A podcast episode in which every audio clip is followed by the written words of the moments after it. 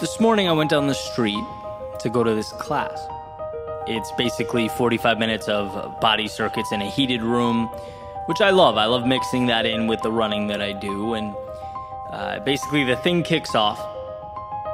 And somewhere in, you know, maybe the last third of the class, we were doing some weighted squats. And right at that point where, you know, you're in the thick of things, your legs start to burn, heart rate's elevated, you can start to, you know, really feel the temperature of the room.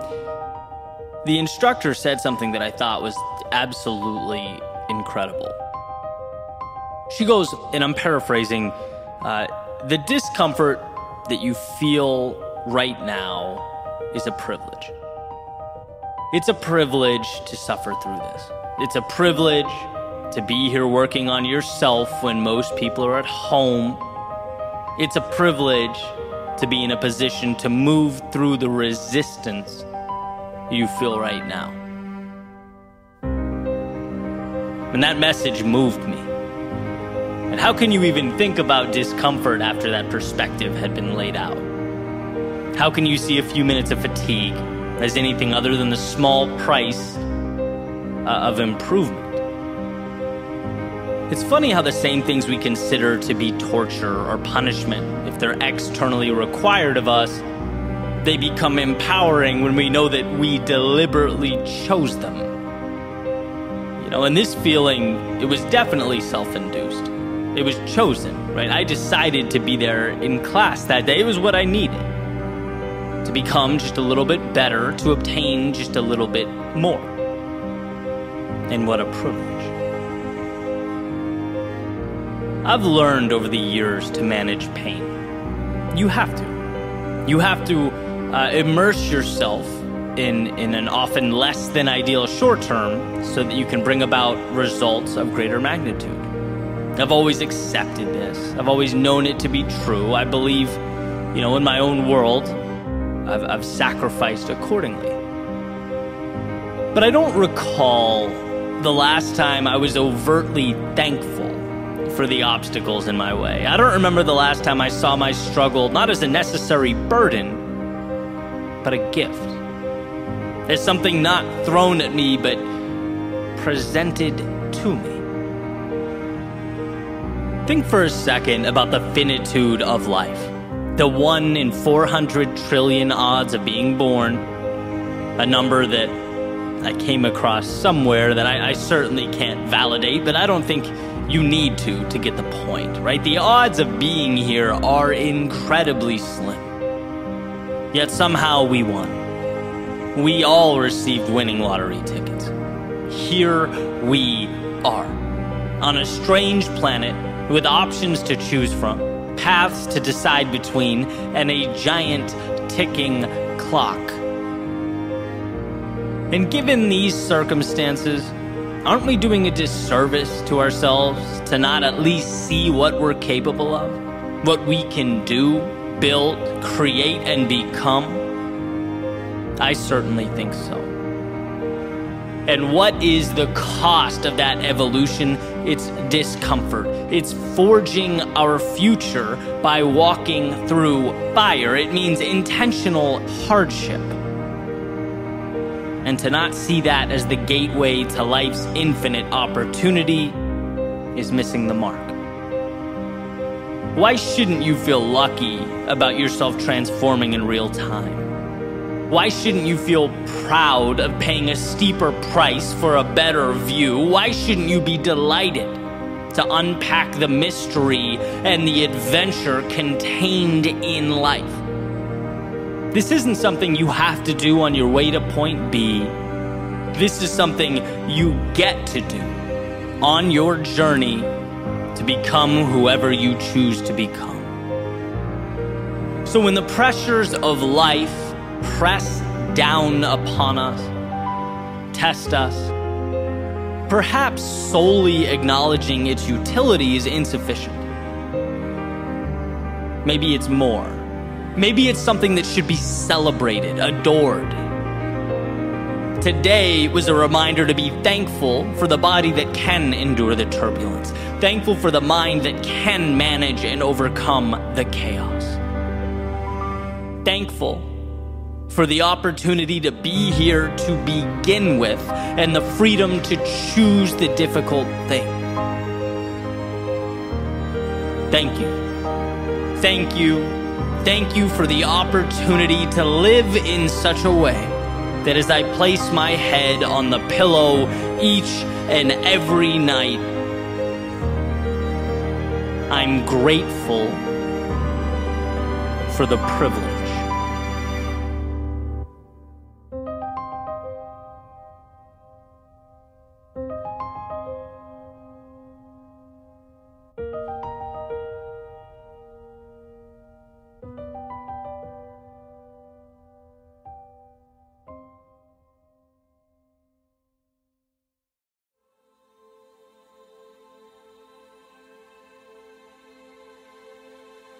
What if I told you that you already know what must be done? You just need to put yourself in position to do it. You need to unlearn the rules that crippled you, the ideas that confined you. We are in constant pursuit of the thing that will magically right all our wrongs, the answer that will give us something we've never had. No, everything you need, you have now. You just need to allow it to flourish. Declutter, simplify, remove all that unnecessary stuff and walk your path. Einstein once said, Everyone is a genius. But if you judge a fish by its ability to climb a tree, it will live its whole life believing that it is stupid.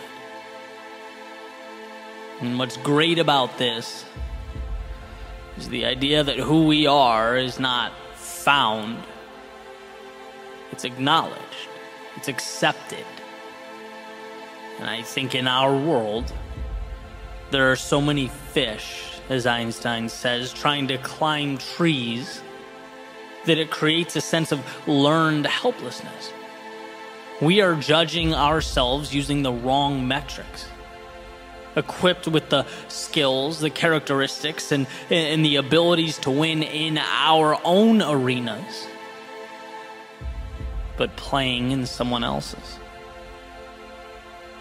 How loyal are you to your own instincts? Do you do what you know is right?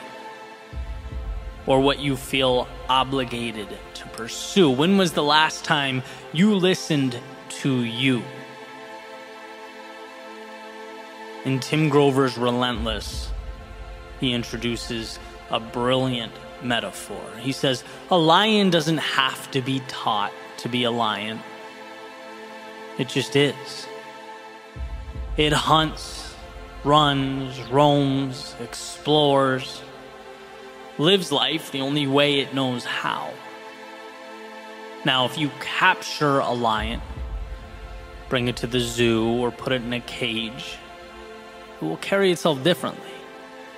Will lie down, move around lazily, sluggishly navigate its little space to passersby, they'd never know what that lion really is. They'd never know what it looks like in its element. But despite all this, it is still, in fact, a lion. It maintains that killer instinct. His characteristics haven't disappeared. And if it were released from the cage, it would go right back to doing what lions do, being what lions are meant to be. It just has to ditch the cage. And the point is, perhaps, so do you. There's a little light in your soul that waits day and night to explode into something meaningful, where your nature meets your environment, where the I shouldn't do this, the odds are impossible, the I'm not good enough, I can't lose what I have now, where all that fades away, where it's left behind you. And you're finally free to reign over your own territory, your own life, your own empire. See, we constantly feel like our glasses are empty, like we're missing pieces, in need of something, just one more thing. That will be our answer. That's all we need. And I can say with confidence it's not about what you need, it's about what you no longer need. It's about mitigating the noise so what matters can shine through. Removing those people in your life that drag you down or add no value. It's about getting rid of the things that make your world unnecessarily complex. Removing the need for immediate validation, success, and accolades and instead embracing the little hinges in your life that, as W. Clement Stone said, will ultimately swing the biggest doors. We all have the lock, the key, and the map right there, amidst the trivialities of our day to day. And we walk right by them, look right at them, we pick them up and put them down. But have we learned to truly see them. Everything starts with that awareness. My life did not change until I recognized that. Until I began asking myself questions I'd never asked before big picture questions, obvious questions. But just because it's obvious doesn't mean it's always intuitive, right? What do I want out of life? what is important to me? What's something I love doing that I can dedicate myself to? That I can commit to being great at long term? That I'm so immersed in that when the inevitable down times arrive, the losses, when the doubt and insecurity creeps in, I can keep moving forward because I'm so in love with the process that I don't let the little things like that define me. As Jordan Peterson famously puts it, choose your sacrifice. A life of meaning isn't easy, but there's nothing more fulfilling. Because when you embark upon that journey, it allows for the evolution of the self. We can become something more. As Nietzsche says, those who have a why to live can bear almost any how. We equip ourselves for anything the universe can throw at us. We position ourselves to evolve. Viktor Frankl says man's main concern is not to gain pleasure or to avoid pain, but rather to see meaning in his life. To align yourself with and pursue that which is your reason for living, that's how we transcend the day to day life we've come to know when we breathe in possibility, dance with the infinite, and of course, something of this magnitude. It consists of ups and downs. It's not the easy road, but it's the one worth taking. Our metaphorical lion doesn't succeed every time he's prowling for food, but he doesn't roll over and die. He doesn't recede or quit being a lion. He gets up tomorrow and does it again. Because it's who the lion is. And while life doesn't unfold until you find that same thing for yourself. And people say, well, I don't know. That's the problem. I have no idea. That's not the problem. That's the essence of life. That's the beauty. You're here to explore and find that for yourself. But the power is knowing you're not looking for something or someone to save you.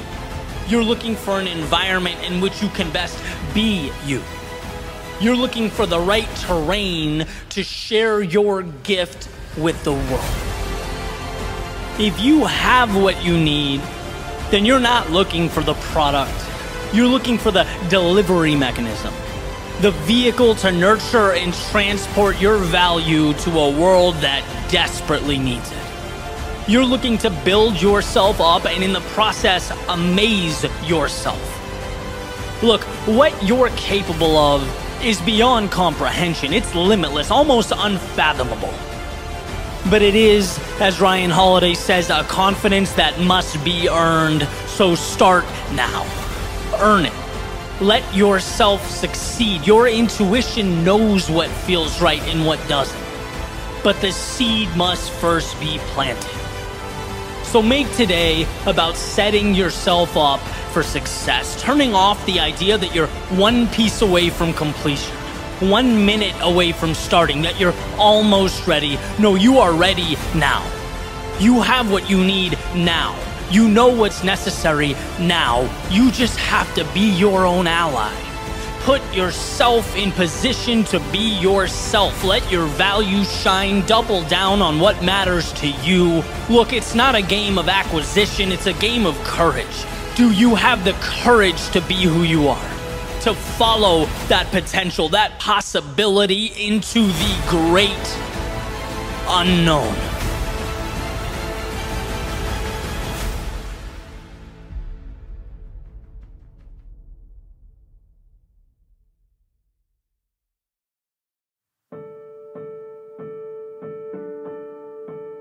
A lot can change with the words, it's okay.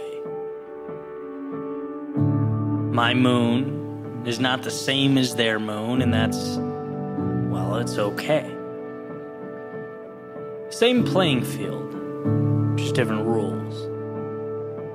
Same sky, different constellations, same clouds, different shapes. We need not permission to follow that star that lights up our world, just a willingness a comfortability, just a curiosity. Because where the right path provides clues, the wrong one gives instructions. And over time, the difference between the two accumulates, it becomes substantial. Your journey should give you just enough. The moon's radiance, should highlight the hand in front of your face, reveal that potential next step. It should expose the options right in front of you, and that is enough. And sure, sometimes it feels like it would be nice to know, to walk an easier path, one that's not your own, have everything lit up, no questions, no mystery, and while there's comfort in taking this path, it's not yours. It's not your journey, it's not your moon, it's not your light, and it won't reveal your answers. So feel free to leave, to walk away because it's okay. It's okay to not have the answers. It's okay to follow a gut feeling. It's okay to leave the old in pursuit of the new. It's okay to want more, and it's okay to not know where more is. It's okay. I often think if a courageous few are the reason that I'm not writing these words out with a quill pen by candlelight, then think about what my own small acts of courage could become. Why not believe, start, try, put myself out there? Why change or concede or surrender to a set of standards that aren't mine, put in place by people who aren't me? Their moon is not the same as my moon. Their path is not my path.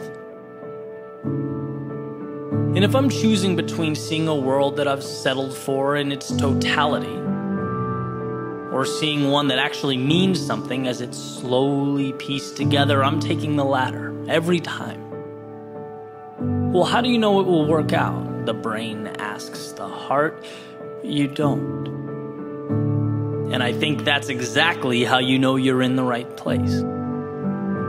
It's when you have all the answers, the certainty, and the reassurance in the world that, well, something may be missing. Not missing from the external, but missing from within as you move through the external. It's the classic square peg in a round hole. In the very reason we should carry on is because it's better to be a square peg in search of a home than to be whatever it is that would keep us safe, quiet, and securely contained within a square box. It's not that my way is right and your way is wrong, it's that for me to live, I must find my way and you yours. Because a life lived according to someone else's rules is a house built on sand. It may be stunning, extravagant, it may not warrant a second look from someone passing by, but it only takes time to reveal the inherent flaw. It doesn't matter what you build if it's on top of a bad foundation, it will ultimately come down. Time will take it so be wary of where you decide to plant your stake in the ground. Be thoughtful about where your feet take you and the concessions you allow in your life. We often think permission is what separates the present from the ideal. And what I've learned is that time keeps coming, permission does not. To live fully is a self appointment, there is no letter that comes in the mail explaining this. Although, sometimes I catch myself waiting for its arrival. Where the crowd goes, my instinct begs me to follow. Where the comfort lives, my predisposition is to knock on the door. I'm human. But I know that to resist what comfort offers is the battle of a lifetime. Their moon is not mine. Their solutions will not fix my problems. I have a puzzle to put together, a masterpiece to assemble, as do you. So embrace your world. Follow your rules. Howl at your moon.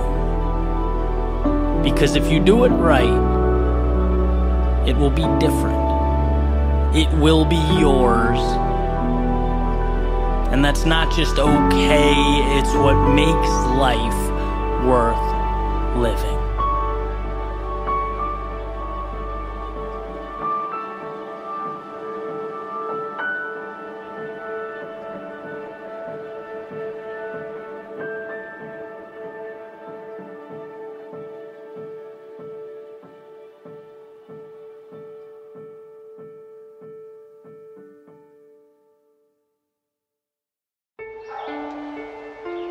Be loved or be hated, but never simply tolerated.